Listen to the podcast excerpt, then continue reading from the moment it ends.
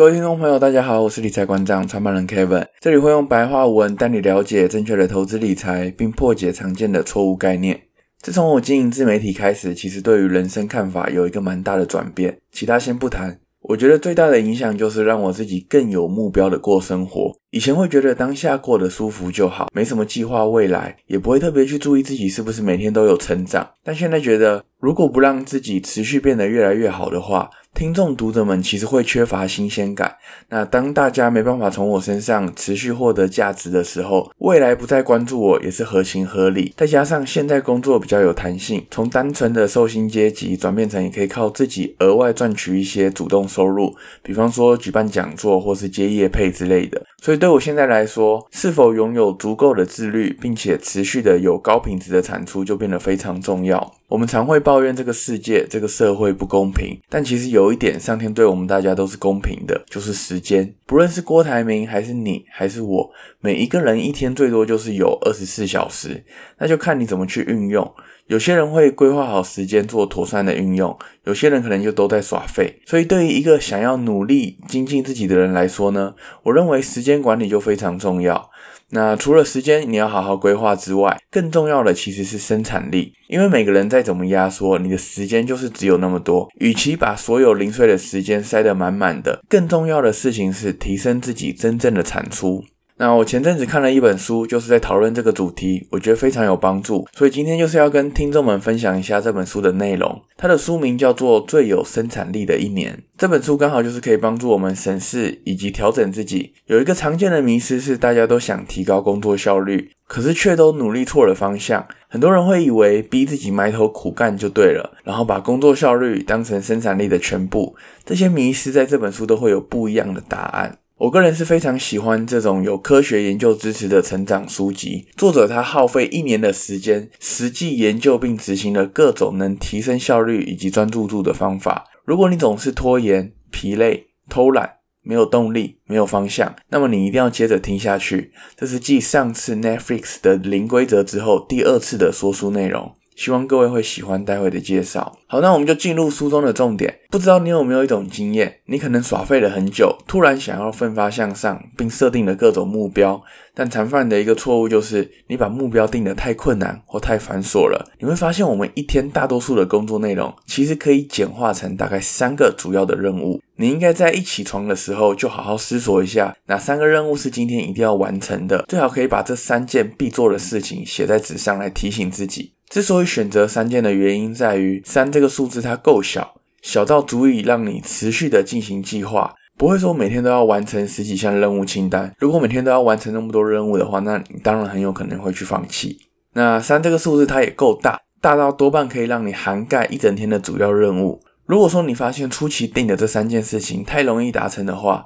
别忘了逐步提高难度。在《刻意练习》这本书当中也有提到，如果想要持续突破自己并且有所进步的话，你必须跨出自己的舒适圈，让事情的难度维持在足以掌控但却需要付出心力的阶段。相对的，如果你发现自己订立的这3件事情总是无法如愿完成的话，那也许代表难度过高了，你需要先试着降低挑战来达到平衡。你不知道怎么降低难度的话，可以先试试看减少目标清单的数量，比方说你就先从一天完成1个主要任务开始。那你透过这种列出每日必做3件事情的方法，对于生产力会有非常大的帮助。因为一方面你会减少你自己瞎忙的状况，你可以很明确的知道一整天你该做哪些事情，那有哪些事情是比较次要的任务。另一方面，你在列清单的这个过程当中，你可以顺便思考要在哪个地方、哪个时间点，你要如何来完成它。在《原子习惯》这本书当中有提到，你透过这种方式来让自己的习惯更加明确，而且还特别把它写下来，这样其实是可以大幅增加成功几率的。所以第一个想要跟大家分享提升生产力的小技巧，就是你把一整天想要做的事情分成3个主要的目标，利用一早刚起床还没开始工作的时间，你先把它写下来，然后一整天你就努力去完成这3个任务。那下一件事情是，在工作的时候常常会出现一些让我们想要拖延的事情。针对这个坏习惯，书中也有给不少建议来帮助我们远离拖延。在开始学习如何避免拖延这个坏习惯之前呢，我们得先了解一下为什么人会喜欢拖延。简单的说，就是因为你不想做接下来的事情。书中整理出几个让你拖延的主要原因，它有可能是无趣、令人受挫、困难、不够明确、缺乏意义、缺乏吸引力等等的。当一件事情拥有越多前面所提到的这些拖延原因，它就会让你越想去拖延它。那了解背后的成因之后，只要试着翻转成对我们有利的局面，就可以从根本解决问题。举例来说，选择到自己喜欢的环境作业，可以改善无趣；强迫自己每工作30分钟就先休息，可以改善受挫；研究好该任务的秘诀，可以减少困难；拟定计划的详细流程，这可以让我们的目标更加明确；想一想任务完成后的好处，为之带来意义；完成后可以给自己一些奖励，来提升目标的吸引力。另外还有3个做法可以有效的降低拖延的几率。第一个是你可以制作一份拖延清单，把自己所有会想要拖延的事情全部列出来。那提醒一下，你这些列出来的事情应该都是具有高生产力或是具有回报意义的事情，因为如果它没有意义的话，那你今天也没有必要特别去改善它，你就去拖延，你就不要做就行了。所以你把它列完后，下一次当你想要拖延一件事情的时候，你可以让自己先去做清单的其他事情，询问自己要去做其他高回报的任务，还是你目前想要拖延的任务。那事实上，其实这两者对你来说都同样是有意义的。第二个做法是你可以列出拖延的成本。在《原子习惯》这本书当中提到一个重点，这里刚好也应用得上，那就是让赏罚变得显而易见。我们会选择拖延，就是因为当下拖延什么事情都不做，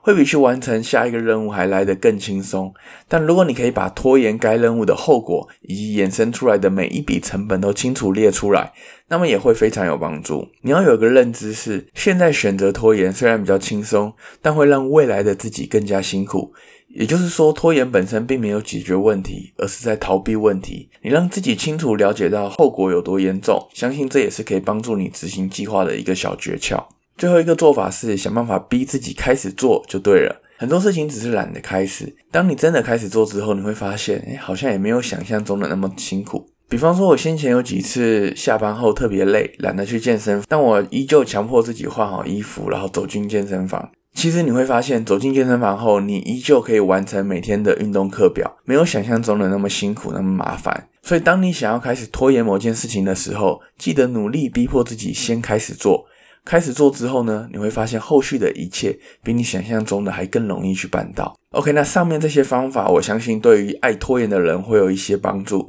因为内容比较多，所以我快速复习一下。首先就是你要先找到拖延的原因，然后试着去把它翻转。再来，你可以列出拖延清单，真的做不下去的时候，先去完成清单上的其他事情。另外，你应该把拖延的成本尽量列出来，并且认知到拖延的后果就是让未来的自己更加辛苦。这些都做好后，让自己直接开始去做。你可以利用一个3分钟法则，也就是最小努力法则来协助你开始。比如说，如果你要逼自己每天都学英文，那你一开始就先安排每天背3分钟的英文单字就好了。我相信对于大部分的人来说，即使你可能很懒得读英文，但背3分钟的单字应该都不会太抗拒。可以透过这种简单的3分钟练习来让自己开始一项任务。等你开始之后，你后续要执行，后续要维持，都会比较容易。所以上面就是我整理出这本书里面可以帮助减缓拖延这个坏习惯的一些方法，各位可以去尝试看看。那再来，书中也有提到一个概念，我觉得很重要，就是开头的那个迷思。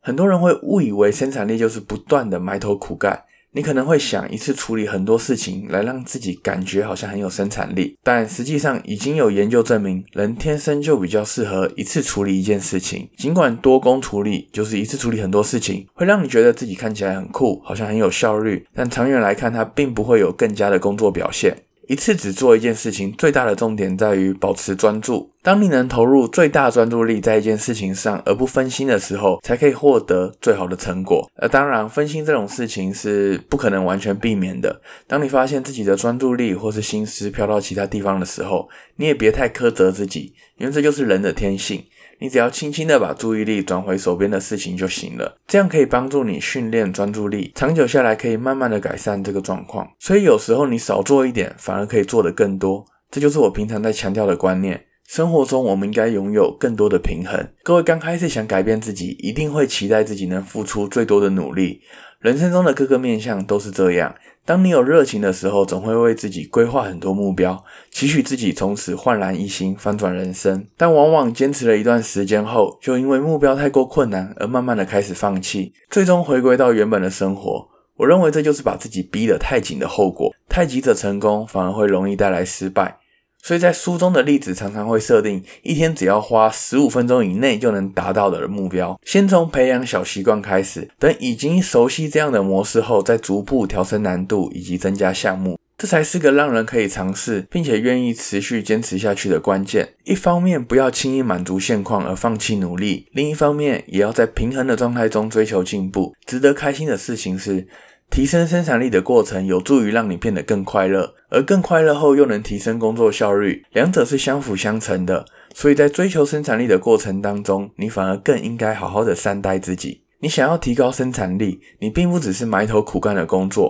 而是有规划的专注于眼前的任务，并安排适当的休息时间，透过每次不断的修正调整来找到最适合自己的规划。如果你不想再虚度光阴，想提高自己生产力却缺少一套经过科学研究支持的方法的话，那我非常推荐各位去读《最有生产力的一年》这本好书。好，今天的节目内容就到这边，希望各位喜欢今天的分享。如果想观看更多资讯，欢迎到我的网站或是 IGFB。 另外我也有提供专门讨论指数化投资的 LINE 社群，各平台你都只要搜寻理财馆长就能找到。如果觉得我的节目对你有帮助，欢迎给我一个5星评价，想听的主题或想讨论的问题都可以留言告诉我。那我们就下次见咯，拜拜。